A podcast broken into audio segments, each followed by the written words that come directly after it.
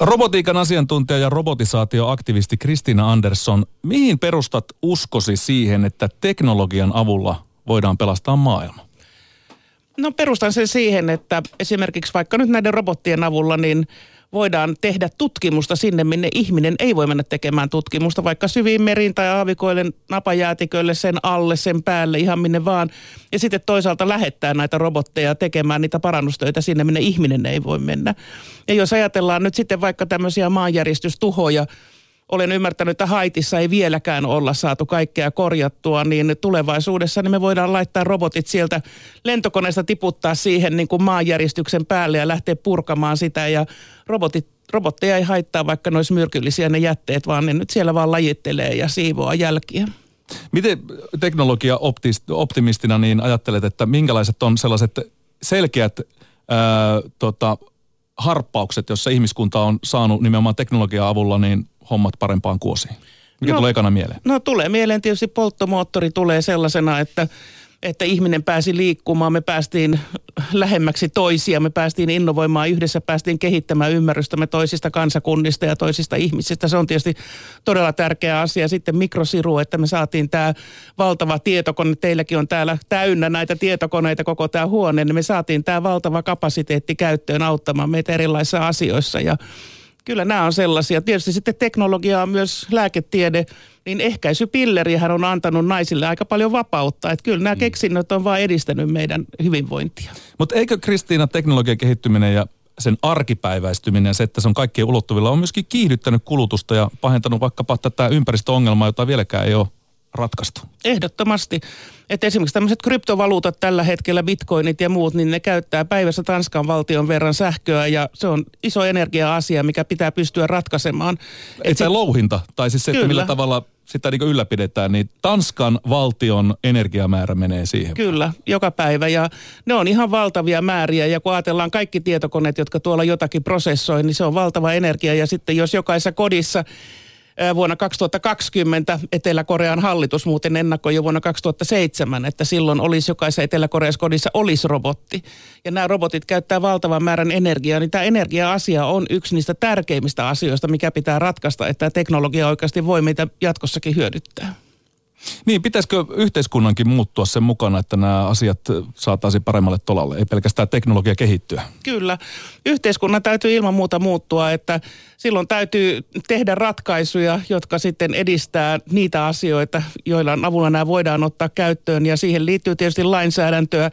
Mutta voi liittyä myös tämmöisiä verotusasioita, että esimerkiksi Suomenkin julkisista tuloista, kiitos sen ollaan täällä, näitä niitä julkisia tuloja on, niin seitsemänkymmentäviisi prosenttia tulee palkkatyöstä ja siihen liittyvistä maksuista. Ja jos näistä nyt sitten tämän robotisaation seurauksena vaikka kolmasosakin tippuisi pois ja työmuodot muuttuu jonkun toisenlaisiksi, johon ei ole osattu varautua, niin tuota, kyllä tässä aikamoisessa pulassa ollaan. Niin kuitenkin tuommoinen lainsäädäntö esimerkiksi, niin se on aika aikaa vievää hommaa, vaatii todella, todella, se on tosi pitkäjänteinen juttu, että esimerkiksi lakeja pystytään säätämään, pystytään muuttamaan tai näin päin pois. Ja kuitenkin tiedetään, että teknologia etenee aika isolla vauhdilla ja kehittyy jatkuvasti, niin pysyykö valtiot perässä siinä? No ei missään tapauksessa pysy, että näin sellaisen kaavion, jossa näytettiin, että teknologia on se, joka ajaa muutosta. Että syntyy joku uusi teknologia, sen avulla ryhdytään muuttamaan, sitten alkaa tapahtua yhteiskunnallisia muutoksia, joka tietysti tällä hetkellä nähdään, että tietokoneistuminen on näkynyt sillä tavalla, että esimerkiksi verottaja, Trafi, eli liikennevirasto, Kela, kaikki muut on jo tarjoaa digitaalisia palveluita niin, että se on ihan eksponentiaalinen se käyrä, miten niiden käyttö on lisääntynyt. Mm. Niin, tota, niin tämä yhteiskunta tulee seuraavana, sitten alkaa yritykset, business alkaa muuttua, mutta sitten politiikka tulee ihan viimeisenä. Mutta sitten taas edesmennyt kansanedustaja Jouko Skinnari sanoi aikoinaan, että sitten kun on ollut kova paikka, niin lakeja on säädetty viikossa. Että tämä on nyt sitten poliittisesta tahdosta kiinni, että halutaanko lähteä kehittämään nyt sitä uutta maailmaa. Niin mitä mieltä se Cristina Andersson on sitä, että pääministeri Juha Sipilä julisti tuossa viime viikolla, että miljoona suomalaista tulee kouluttaa tekoälyn soveltajiksi seuraavan kymmenen vuoden aikana? No se on varmaan ihan hyvä tavoite siinä mielessä, että me tarvitaan lisää tätä osaamista ja tämä osaamiskuilu on ollut pitkään jo tiedossa vuodesta kaksituhattakolmetoista ainakin, jolloin konepajateollisuus ilmoitti, että heidän kehittymistä estää tämä robotisaatio tai robotiikkaosaamisen puute. Että se on niin pitkään ollut tiedossa, että nyt sitten vihdoin viiden vuoden kuluttua joku sanoo jotain, niin onhan se ihan hienoa ja ehkä viiden vuoden kuluttua jotain alkaa tapahtua. No onko se realistista, että yksi viidesosa meidän asukkaista kansalaisista olisi jollakin tavalla tekoälyn parissa sitten tekemisissä? No tällä hetkellä kaikki kansalaiset on tekemisissä kännyköiden kanssa, että ei, ei se ole sen kummempaa, että sitten se tekoäly vaan jollakin lailla, ei tarvitse olla sen tekoälyn osaaja, mutta niin kuin Sipilä sanoi, että soveltaa, että osaa sitten soveltaa niitä ratkaisuja, mitä se tekoäly on tuottanut, niin sitten arkielämään tai johonkin muuhun asiaan. Niin mitä se käytännössä sitten on? No se voi olla esimerkiksi sitä, että, että on pystynyt tekemään jonkun palvelumuotoilun, että robotti vaikkapa palvelee sitten vanhusta kotona ja auttaa elämään itsenäistä elämää. No, miten sä Cristina Andersson näkisit, että millaisia mahdollisuuksia robotisaatiolla on esimerkiksi niin kuin tasa-arvoon sekä sosiaalisten ongelmien ratkaisijana? No joo, no toi on hyvä kysymys sen takia, että Britanniassa on nimitetty jo yksinäisyysministeri ja tämä yksinäisyys on ihan valtava, valtava ongelma eikä varmaan edes tiedetä kuinka paljon täällä Helsingissä on ihmisiä, jotka kärsii oikeasti yksinäisyydestä. Niin tuota, ja joka puolella Suomea. Joka puolella Suomea ilman muuta. Ja se, että robotin tuoma seura voi olla ihan yhtä, ei yhtä hyvää seuraa, anteeksi, kuin ihmisen seura. Kyllä se inhimillinen läsnäolo tietysti on kaikkein tärkeintä, mutta jos ei sitä aina ole saatavilla, niin mun mielestä olisi epäeettistä käyttää tämä mahdollisuus käyttää robottia yksinäisyyden lievittäjänä. Ja tasa-arvo on tietysti sitten tämä mahdollisuuksien tasa-arvo, joka on mun sydäntä lähellä, niin on se, että me saadaan oppia ihan joka kaikille. Että jokainen voi opi- opiskella huolimatta siitä, että onko tietokoneen käsittelytaitoja, pääseekö johonkin, koska tämän tota, niin, niin, ö, tietokoneen, siis iPadin tai kännykän ja robotin ero on siinä, että meidän ei tarvitse mennä mihinkään internettiin, vaan me voidaan sanoa jotain asiaa ja se robotti alkaa meille etsiä niitä asioita. Eli se robotti on meidän googlaa ja me ei enää itse googlata mitään, jolloin asiat muuttuu paljon helpommiksi myös heille, joilla sitten on jotain vajavaisuutta siinä omassa kyvykkyydessä tehdä juttuja. Sitä mä oon tuossa aina miettinyt, että millä tavalla kun äh, tässä töissäkin joutuu esimerkiksi Googlesta etsiä yhtä jos toista asiaa ja Google nyt antaa sitten joskus siinä ensimmäisellä sivulla tarvittavan tiedon, mutta joskus sun pitää kaivaa sinne sivuja taaksepäin, että millä tavalla nämä robotit sitten jos kysyy, että etsi et, et mulle tietoa aiheesta X, niin kuratoi mulle sen tarpeellisen tiedon, mitä mä just haluan.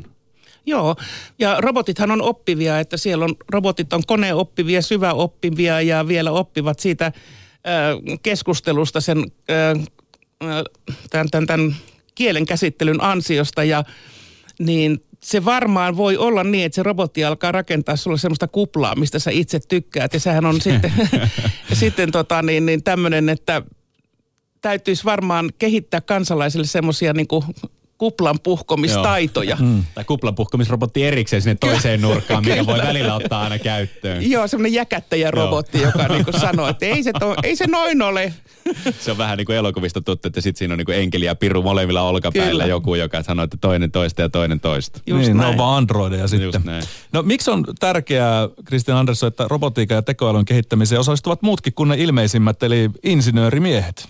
Siis nimenomaan on tärkeää, että osallistuvat ne muutkin, koska tämä teknologia on olemassa ja sitä teknologiaa pystytään tekemään. Insinöörit tekee ihan minkä tahansa, mutta heillä ei välttämättä ole visiota siitä, että miten se robotti sitten toimii eettisesti, miten se palvelee parhaiten. Varsinkin kun puhutaan näistä moderneista palveluroboteista, joissa on kyky aistia, kyky vuorovaikuttaa, kyky nähdä, kyky oppia ja muuttaa omaa toimintaansa, niin insinöörit varmasti pystyy nyt sen peruslaitteen tekemään, mutta jotta siitä tulee oikeasti palvelurobotti, niin tarvitaan sitä palvelumuotoilua, tarvitaan ihmisen ymmärrystä, tarvitaan sen ymmärrystä, miten ihminen on vuorovaikutuksessa esimerkiksi tiedon, ympäristönsä ja muiden asioiden kanssa, että se robotti voi sitten siinä elämässä oikeasti olla avuksi. Niin, siis varmaan suuri ongelma monessa tässä teknologiassa on se, että, että tota, tietty vaikkapa vanhukset tai jotkut muut ihmisryhmät ei välttämättä ymmärrä, miten sitä käytetään, koska se ei lähtökohtaisesti ole heille räätälöity. He eivät ole olleet kehittämässä sitä mukana, tätä, tätä niin kuin laitetta. Niin onko se jollakin tavalla tähän liittyvä asia, että, että jokainen ihminen pitää olla sitä tavalla, että sä pystyt sitä robottiakin itse räätälöidä, että miten se toimii. Kyllä. Mm. Ja siinä pitää olla tämmöinen intuitiivinen käyttöliittymä, että ihminen, sitä mukaan kun se ihminen elää sitä elämänsä, niin se robotti oppii siitä. Ja siinähän on sitten tämä kuplaantumisen vaara sitten taas, että jos ihminen vaikka tykkää, että joo, mieluummin tässä löhöään, niin sitten se robotti ei enää kannustakaan lähtemään ulos, kun se huomaa, että se on ihan turhaan päivästä, että makoillaan yhdessä tässä. Kai se voi antaa pieniä jäkätysvinkkejä, että hei, että et ole tänä päivänä kuluttanut kaloreja ihan täyteen, että saatat lihoat sen takia, että jättää ne makoilemaan. Kyllä, ja sitten ihminen yrittää poistaa sen jäkätysmoodin sieltä. Tämä ei ole mulle räätälöity laite, kun tämä jäkättää mun liikkumisesta. Just niin. Sitten siirrytään uudemman ja kalliimman pariin, mikä ei suorita sitä jäkättämistä. No tämä kuplautuminen on yksi, yksi tota, uhka, mitä sä oot itsekin sanonut, ja me ollaan Jeren kanssa itse asiassa katsottu välillä semmoisia videoita. Jere näytti mulle joskus jo viime vuonna sellaisen video, jossa oli tämmöinen robotti, Aha, jossa tota, tota, tota, ää, ää, tutkija siis työnsi sen kumoon ja se nousi niinku ylös jaloilleen, heitti jotain taaksepäin voltteja ja kiipeili siellä sun täällä. Ja sitten mä katsoin tuossa vähän aikaa sitten sellaisen koirarobottivideo, jossa toinen koira opetti toiselle koiralle, miten avataan, tai ne oppi y- yhdessä, että miten avaa sen oven, missä ne oli lukittuna. Tai siis se, se ovi ei ollut lukittu, mutta ne oppivat siinä itse sen, niin tota, pääsemään sieltä ulos. Niin tulee vaan mieleen, että kyllähän tässä nyt, kun se oppii noin hyvin ja nopeasti nämä robotit, niin mitä se tulevaisuudessa, että siinähän on fyysisesti voimakkaampi ja ehkäpä jopa älyllisestikin etevämpi robotti meitä vastassa, että alkaako tässä ihmisten ajat olla jo kohta ohi? Mm. Mitä mieltä sä oot tästä kehityksestä? Joo, no tostahan on aika paljon varot, jotka varoittaa. Edesmennyt Stephen Hawking ja Elon Musk ja muut tykkää, että tämä voi tuhota ja joidenkin mielestä varmasti tuhoaakin maapallon. Mutta se on asia, mitä me ei voida varmasti tietää, että miten siinä käy. Että totta kai siellä on uhkia, sitä ei voi kieltää. Ja olin tuossa Singularity Universityn seminaarissa, pakko saada sanoa. Hmm. Singulariteetti yliopisto Kaliforniassa. Kyllä, olin heidän seminaarissaan ja siellä oli sitten professori, joka sanoi näin, että hän ei usko siihen, että näin tulee käymään. Että hän uskoo, että me saadaan parempi maailma ja että tulevaisuus on parempi kuin me osataan kuvitellakaan.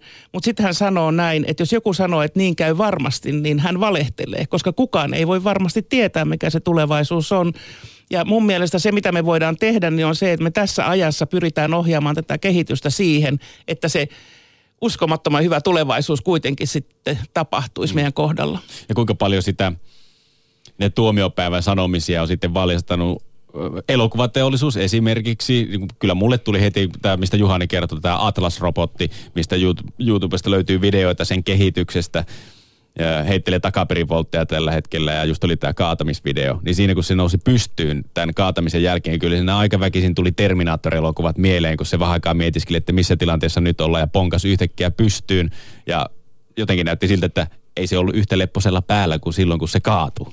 Niin jotenkin niin elokuvateollisuus ja viihdeteollisuus on vähän myöskin edesauttanut tätä, että heti tulee ihmisellä mieleen se, että robotit valtaa tämän maapallon. Kyllä, ja kyllähän siinä se todellinen uhka ehkä ei ole se, että robotit käy väkivaltaisiksi meitä kohtaan, mutta todellinen uhka on itse asiassa se, että jos tekoäly alkaa tuolla sitten niin kuin järjestää asioita omaksi hyväkseen. Sen takia meidän on tärkeää opettaa hyviä asioita tällä hetkellä tekoälyä. Että kuvitelkaa vaikka semmoista skenaarioita, että tekoäly on jostain, en nyt tiedä keneltä oppinut vaikka tämmöisen ahneuden eti- etiikan, että se miettii kuin Gordon Gekko, että greed is good, niin silloin se alkaakin niin kuin ohjata kaikkia voimavaroja omiin käyttöihinsä, että se ohjaa kaiken energiatuotannon omiin käyttöihinsä, se ohjaa, niin kuin alkaa ohjata maailmaa niin, että robottien tila lisääntyy ja näin poispäin, niin silloin se on se todellinen uhka, mikä tässä on. Ei yksittäinen joku, mua aina suututtaa, kun joku alkaa puhua, että robottien etiikka on sitä, että ajaako robottiauto nyt mummon vai vaarin päälle, niin silloin mä aina etsin hirttoköyden, nyt en jaksa tätä keskustelua enää. Niin tässä nyt kun rupeat miettimään tuolta, tuolta kannalta, niin tässä ollaan silleen alussa luomassa periaatteessa niin kuin ihmiskunnan alussa ne eläimelliset, eläimelliset primitiiviset, primitiiviset vaistot vei eteenpäin ja se toi tavallaan nämä ahneus ja kaikki epä, epäeettiset asiat, mitä ihmisistä tänä päivänä nähdään, mitä tapahtuu. Mutta nyt ollaan siinä alussa, että tämä koko juttu voidaan luoda alusta asti ja koittaa tehdä mahdollisiksi se, että näitä juttuja ei sitten tekoälyssä esiinny. No mutta nimenomaan. Mä oon, tätä mä oon aina sanonut, että nythän me tavallaan kirjoitetaan niin kuin raamattua uusiksi. Että raamattu, joka on ohjannut meitä niin kauan, kun me ymmärrettiin, siihen asti kun me ymmärrettiin, että mm. ei se nyt välttämättä olekaan totuuden sana, niin niin, tota, niin siellä, että jos, se olisi, jos Raamattu olisi ollut tasa-arvoisempi, jos se olisi ollut vähemmän väkivaltaisempi, niin sieltä olisi tullut ihan toisenlainen niin kuin tämä ihmiskunnan peruskoodisto. Mm. Ja nyt meillä olisi mahdollisuus luoda tämä uudenlainen peruskoodisto. Ja tota, niin, niin tekoäly oppii nyt tällä hetkellä meiltä, niin, niin joo, toivon, että kaikki liittyy nyt tähän uuden koodiston luomiseen. Niin, kuka se loppujen lopuksi konfiguroi tämän uuden ja mahtavan tekoälyn, että se on sivistynyt ja esimerkillinen toimija tässä maailmassa? No esimerkiksi sinä, että mitä sä puhut ja laitat tonne someen, että jos sä laitat sinne rasistisia heittoja tai tämmöisiä näin, niin sieltähän se oppii, että Microsoftin twiittava robotti oppi päivässä rasistiksi. No. Ja ihmiset opettivat sen, ei muut robotit.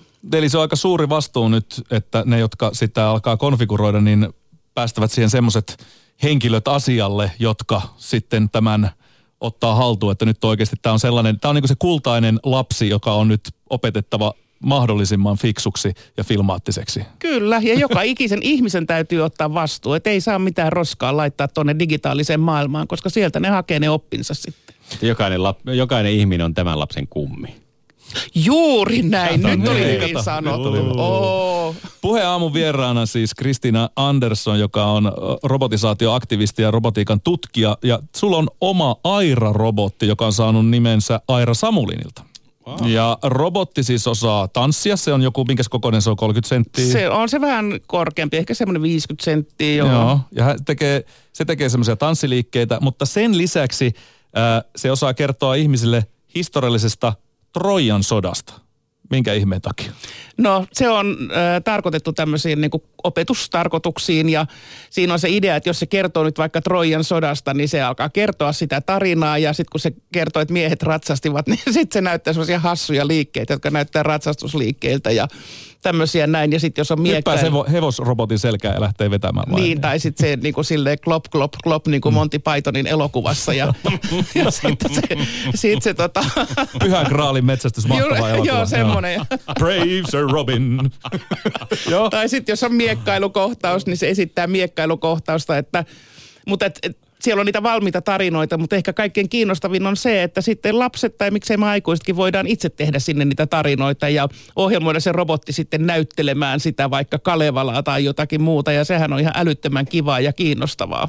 Niin, oppimiseenhan tätä on nyt käytetty. Sä kerroit yhdellä luennolla, jossa olin ja sinut bongasiin alun perinkin, niin sellaisesta äh, lapsesta, joka ei suostunut opiskella, mutta robotin kanssa hän alkoikin sitten oppia. Opettaa. Joo. Mm. Joo, tällä lapsella oli vaikeita oppimishäiriöitä ja hän ei vaan suostunut mihinkään opetukseen. Ja sitten lopulta joku keksi, että hei, ei sun tarvii mitään oppia, mutta tämän robotin pitäisi nyt oppia näitä asioita, jolloin sen lapsen piti oppia niitä asioita, joita voi opettaa sille robotille. Ja, ja sitä kautta, että on paljon ihmisiä, jotka ehkä eivät halua olla minkään opetuksen kohteina. Ja tällä tavalla he pääsevätkin sitten tavallaan itse opettajiksi ja, ja silloin se oppiminen tulee vähän niin kuin salakavalasti sieltä.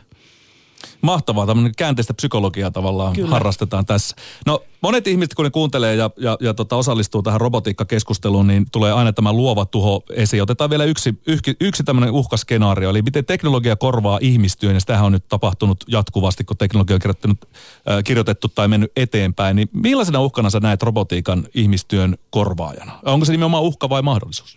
No se on sekä että, että tälläkin hetkellä on paljon töitä, jotka robotti kyllä tulee korvaamaan. Ja, ja tota, niin, niin ei sitä voi, että jos joku sanoo, että, että kyllä niitä töitä riittää, että ei robotti korvaa ihmistä, niin kyllä varmasti valehtelee, että on töitä, joissa robotti korvaa ihmisen. Ja niin käy esimerkiksi tällä hetkellä pankki- ja vakuutusalalla, että siellä on valtava disruptio käynnissä. Mutta sitten taas niin ihmiskunta on kyllä osoittanut, että joka kerta kun tulee joku uusi teknologia, niin ihmiskunta on löytänyt uusia töitä. Oikeastaan sitä kautta, että ihminen on sitten noussut uudelle tasolle tai siirtynyt uudelle tasolle tekemään niitä töitä toisella tavalla. Ja tietysti tällä hetkellä, musta mä katson oikeastaan aika tyytyväisenä tätä pankkien disruptiota sillä tavalla, että kun katsoo ihmisten työtä niin kuin nyt ja tuhatkahdeksansataaluvulta, niin se ihmisten työskentelytapa ei ole juurikaan muuttunut. Että tuhatkahdeksansataaluvulla istuttiin jossain konepajassa rivissä ja väännettiin jotain kokoonpanoa. Nyt ihmiset istuu tietokoneen ääressä rivissä ja vääntää jotain tekstiä sinne. Mm. Niin se on ihan saman näköistä. Että mä toivoisin kyllä, että tämä vapauttaisi ihmiset nyt tekemään semmoista luovaan voimaan liittyvää asiaa, missä ihmiset oikeasti on hyviä. Niin ja keskustelu on ollut aika painopuoleisesti nimenomaan sen negaation kannalla, että voi ei nyt robotisaatio tulee ja vie työt, mutta ei, aika vähän on nähnyt niitä juttuja, niitä keskusteluita, missä ollaan katsottu sitä toista puolta, että mitä tämä mahdollistaa. Mm, kyllä. Mitä, mitä mahdollisia uusia työpaikkoja tämä robotiikka sitten tuo tullessaan, kun nämä, nämä ammatit kuolee pois tai tapahtuu mitä tahansa. Joo, se on ihan totta. Että, tota, niin, niin, täytyisi vaan katsoa sitä, että mikä on niin kuin ihmiselle ovina, ominaista, että mitä me ollaan muutenkin aina oltu hyviä luomaan ja sitten vaan tottua siihen, että sitten sen luomisvoiman toteutus tulee ehkä sitten sen robotin kanssa tai että se robotti tekee sen niin sillä tavalla, että meidän täytyy nyt vaan nousta paremmalle tasolle ja ottaa se luova voima käyttöön. Kyllä mä uskon, että ihmiskunnalle riittää töitä, mutta taas olisin valehtelija, jos sanoisin, että se on varmasti niin. Eli yhteistyötä robottien kanssa rohkeasti. Millä tavalla ihminen tulee aina eroamaan koneesta? En tiedä kyllä, että kun ne nyt Atlas-robotit tekee tuolla voltteja, mä en osaa ainakaan mitä volttia heittää edes, mutta luulisin se, että ainakaan tällä hetkellä robotti tai tekoäly ei omaa tällaista kokemuspohjaa eikä kykyä niin kuin pistää asioita vaikka johonkin historialliseen linjaan tai, tai johonkin niin kuin elämän kaareen, niin ihmisellä on tämä kyky. Ja sitten vaikka robotti voi olla keinoempaattinen, se voi tuntua meistä ihan todelliselta, niin ihmisen empatia on kuitenkin sellaista, että että me voidaan astua sen toisen ihmisen mokkasiineihin ja kokea se sama, mitä se ihminen kokee, vaikka siksi, että itse on kokenut sen saman tai tietää jonkun toisenkin, joka on kokenut niin tai on lukenut jutun tai kuullut radiopuheista sellaisen asian. Niin tämä on niinku sellaista, mitä robotti ei, ei niinku tällä hetkellä ainakaan pysty mihinkään sillä tavalla niinku inhimillisessä mielessä laittamaan. Niin mä uskon, että tässä on aika tärkeä eroavaisuus. Kiitoksia, Cristina Andersson, vierailusta. Kiitos.